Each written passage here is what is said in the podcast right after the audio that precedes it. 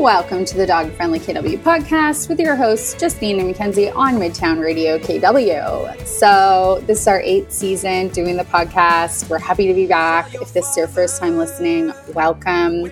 Um, this season, we are focusing on the theme of awareness as a dog owner. So, we'll be featuring new and returning guests throughout the season and chatting about lots of new topics. On today's episode, we're going to talk about dogs in pop culture. That's right, movies, books, you name it. So, let's go.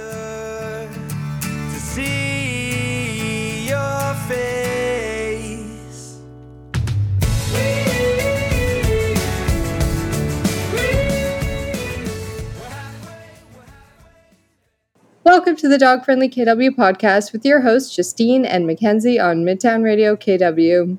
Today we are talking about dogs in pop culture. So, dogs are everywhere in pop culture, from music to movies to books. Dogs do play an integral part of our lives on the screens, in the pages of books, in artwork, and even in the movie, uh, music we listen to.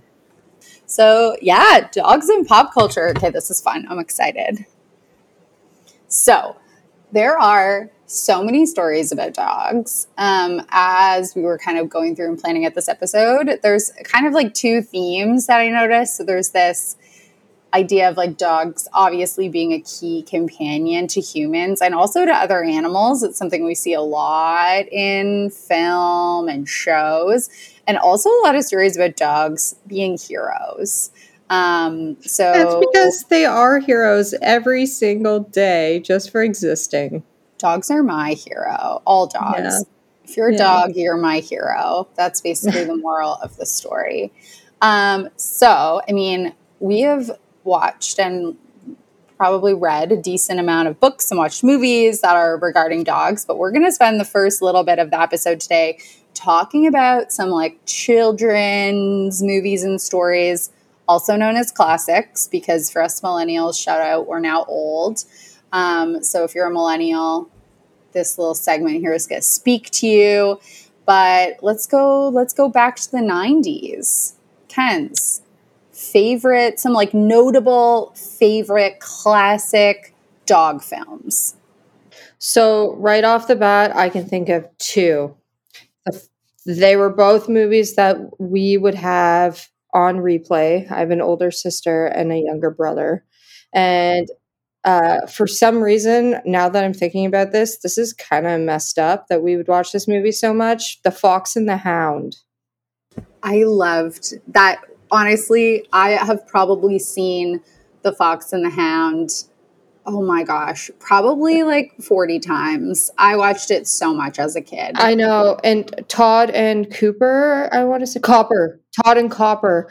And um yeah, we would just rewatch it and rewatch it and rewatch it. It was like so sad parts of it, but like especially the end. but like it's, it's it's so so good, so well done, such a great story of like friendship and um everything else. So yeah, that one is definitely like probably one of my top ones. Yeah. Um, I'm, I'm with you on that one too. And I've, as I've like in the last couple of years, as I've started reading a lot more, um, for those that don't know me, I, I read pretty extensively. And the more you read, the more you kind of learn what you like about reading.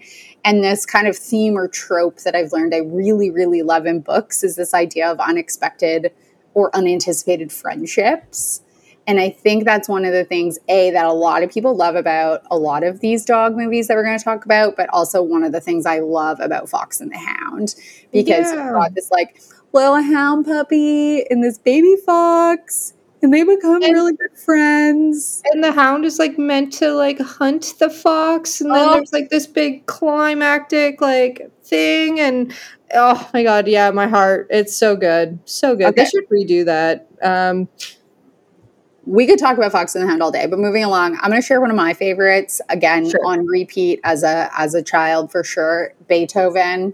That was my next one. yeah, classic. I mean, family dog film again. Of course, has to end in absolute sadness. Um, mm-hmm. That one. And then um, another one that I absolutely loved. My mom made me watch this a lot when I was a kid. Is Turner and Hooch with Tom Hanks. Oh my, I forgot about that movie. That's a Dogue de Bordeaux. Yeah, that the breed of dog. Yeah, it's uh which is really really funny because um yeah, a lot of people think he's a mastiff, but he a purebred dog. Anyway, yeah, that's a great movie. I love, I love that movie. And Tom Hanks is so good in it because he's like your like stereotypical non-dog person. And yeah. with this like slobbering, goobering mess of a dog that just like destroys his home. And but then of course falls in love with the dog and they become best friends. And but it's so good. If you haven't seen Turner and Hooch, go back and watch it. It's a classic. Um, okay, what are some other really notable childhood ones? Well, going back to Disney, um, I'm going to fire off Lady and the Tramp and 101 Dalmatians. Yes. So, very yeah. obviously, they literally just center around dogs, those two movies, and they're amazing.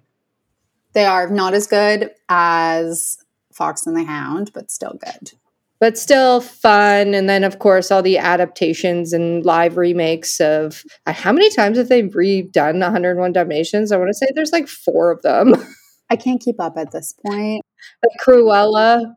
Yeah. Yeah. Yeah. Um, Lady and the Tramp, they just redid, and it wasn't too bad. Um, I love how they used only rescue dogs. Um, only dogs. Yeah. Mm-hmm. Oh, that's so, so nice. Um, okay, so couple non Disney's. We've got Clifford. Mm-hmm.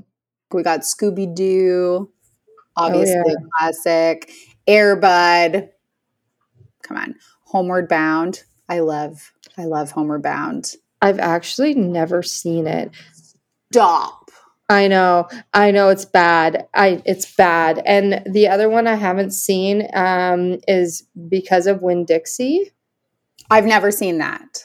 Okay, so I looked it up. It's from 1995, and the breed of dog they use is a um, uh, a Berger Picard, which is a very rare dog breed. It's from like France.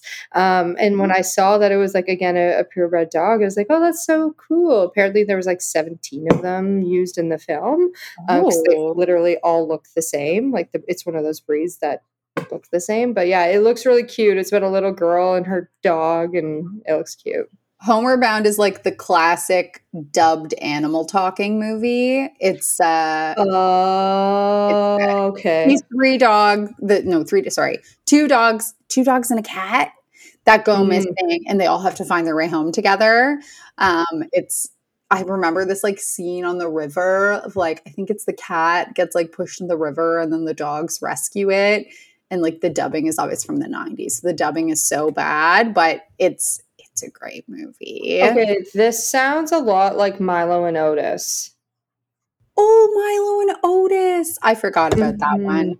Yeah, similar mm-hmm. to Milo and Otis. Or maybe I'm actually mixing them up in my head. That's quite possible. I could be merging storylines.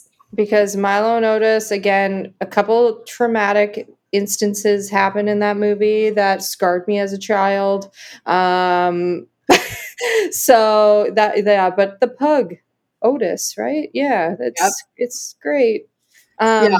A few other like notable characters. We got Lassie, we've old Yeller.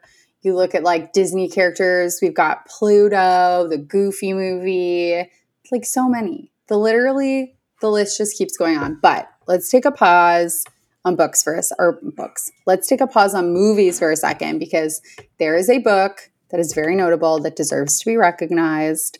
This book has stuck with me since I was a kid. It's never left my brain. I'm actually going to reread it in the coming weeks, I think. Have you read Where the Red Fern Grows? I have not. I'm going to reread it. I just remember it destroying me. and when I read threads on Reddit about like the saddest books you could ever, ever, ever read? Uh, well, maybe I won't read it. give you. I remember it being really good though. I'm gonna reread okay. it and I'll let you know if it's worth reading. But I read it, I think, in like grade five or six, and I do remember like reading it in like a day. Oh wow! Because one of those. Yeah, yeah, so good. So where the red fern grows, look her up. It's actually probably been developed into a movie as well. But there you have it. That is a very long list of dog related movies. Make a list, watch them all. We're going to take a quick break and we will be right back.